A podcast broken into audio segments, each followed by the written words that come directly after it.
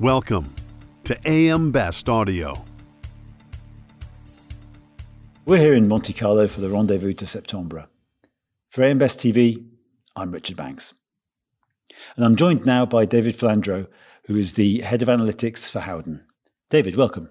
Thank you. Nice to be here. So, David, you've been coming to Monte Carlo in various roles for many years. Yes, sir. Um, so, after the last two years, Yeah. what do you expect from a face-to-face Monte Carlo? Ah, well, it will be it will be very nice to see everyone, obviously, and we'll get a chance to talk together in big groups about the market. Um, all of those little nuances that we've missed during COVID will be back. So, I've, in fact, just walking here, it was nice to bump into so many different people, clients, competitors, markets, and just get their views. And it does give you a more holistic view of everything that's going on in the market. And it's lucky that it does because, of course, we're right in the middle of, I think, one of the most consequential markets in the last 20 years.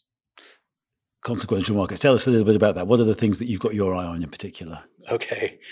Well, obviously, um, if you go back to the post financial crisis era, every uh, renewal really, perhaps one could make the argument between Hurricane Sandy and Hurricane Irma was a situation in which the costs of all forms of contingent capital, whether equity, you know, debt, reinsurance, retrocession, were falling and capitalization was rising. It was all rather boring.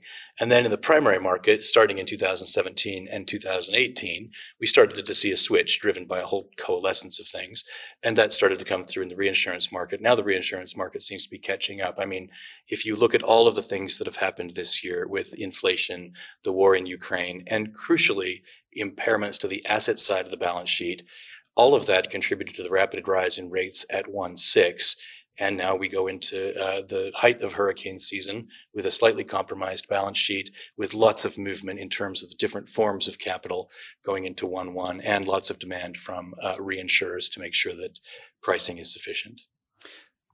So, talk about pricing sufficiency. Are, Yeah. are we yet in, in a hard market? Uh, this is the this is the perpetual argument. Actually, I have this with uh, some of the primary underwriters in Howden. Is it a hard market or is it just a hardening market? Um, is it as hard as it was in 2005? The answer is it, it depends wholly on the line of business. So in the primary markets, if you're looking at D&O or if you're looking at some of the specialty lines, actually it's harder than it was in the early 2000s. In reinsurance, if you're looking mid-year at 1.6, say Florida risk-adjusted property cat, depending on how you adjust the denominator, we could very much be approaching a hard market similar to what we saw in terms of rate post Katrina. Now, maybe that's only true in certain lines, but there were coverages that went unfilled.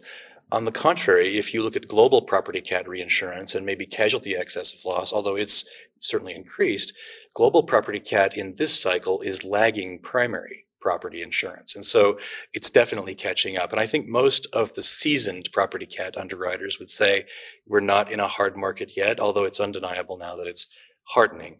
Some of the mid year national covers look pretty hard, but at 1 1, we still may have some way to go. So, if we do get into a genuine hard market, that's going to be conditions that quite a lot of people who are working in the market now haven't seen before. What can they expect, and what surprises might we see? Well, we got a preview of that obviously at 1 6. It's, it's harder to fill programs and placements when capacity is, is rarer. Uh, to come by in, in all of its different forms. But I think that what we are seeing is um, maybe if you're looking at it from that perspective, this may have happened just in the nick of time. We still have enough oldies around like me to tell uh, the young underwriters and, and brokers, you know, how these conditions can affect balance sheets, pricing, and placement. Excellent. So, one of the contributors to that, it seems to be that um, underwriters are rebalancing their underwriting portfolios and perhaps moving away from heavily modeled business That's into right. less well modeled business. Well, it depends on which reinsurer. So we're, we're, this is a really interesting time. We're seeing different reinsurers act very differently, and I won't name names, obviously, but there are some really obvious examples of reinsurers exiting certain classes. Others are coming in quite heavily in other lines, and so we're seeing this um, dispersion of activity in terms of exiting and entering lines. But there is no uh, universal dash for the doors or anything in any one line of business. It's just a rebalancing from carrier to carrier. And if you're um, if you're a broker and you're trying to place a syndicated program, you have to be able to find out which which carriers are going where in say D&F and retro vis-a-vis property cat, vis-a-vis casualty excess of loss. The the primary riders, or I should say the predominant riders of those classes of business today are quite different from what they may have been five years ago. So all this shake-up in the in the underwriting business obviously will have an impact from an investor's perspective. They'll be looking in and, and wondering, you know, what's going on, what are the opportunities?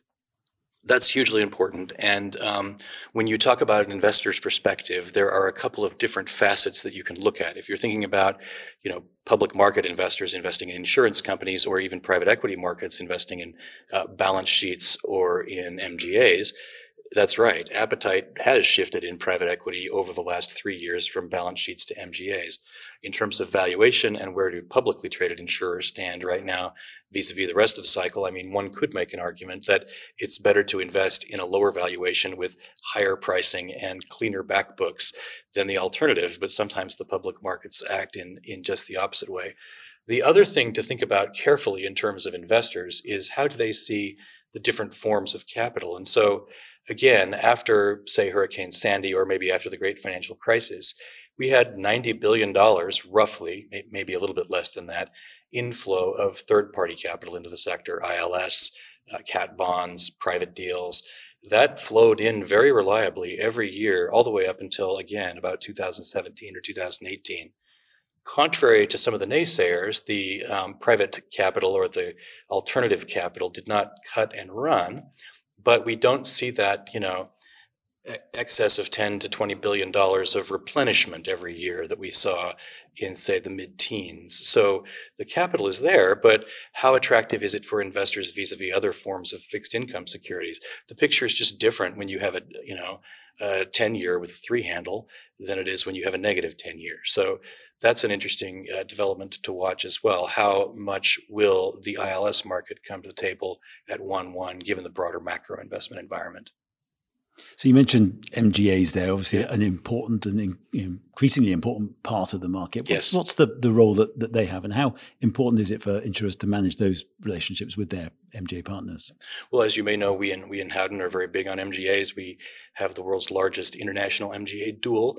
And we think that a lot of innovation happens in MGAs, and it can be extremely beneficial to capacity providers in finding new business, and it can be beneficial to customers in, in finding coverage. So um, that asset light model is also very attractive right now to investors. And it's an anti-cyclical model. If you look at insurance pricing in the current context, if you're an investor and you're looking at lower valuations in, you know, FANG stocks and you're trying to figure out where to put your money, do I just put it in treasuries? Should I put it in commodities given everything that's going on in the world? Well, insurance is anti cyclical. Inflation actually benefits the top line of insurance carriers because that's premium. And if you're an MGA, I mean, really, you're a top line organization in a lot of ways, aren't you? You don't have a balance sheet to worry about in the same way that a primary carrier does. So it can be a very attractive counter cyclical investment um, in uncertain times and important to build relationships with with carriers. Oh, absolutely. Yeah, that's that's right. Um, capacity is the number one. Um, well, I suppose uh, priority, functional priority for an MGA, making sure that there's always capacity there uh, to support the business. Sure. David, thank you very much. My much pleasure. indeed. Thank you. For AM Best TV, I'm Richard Banks.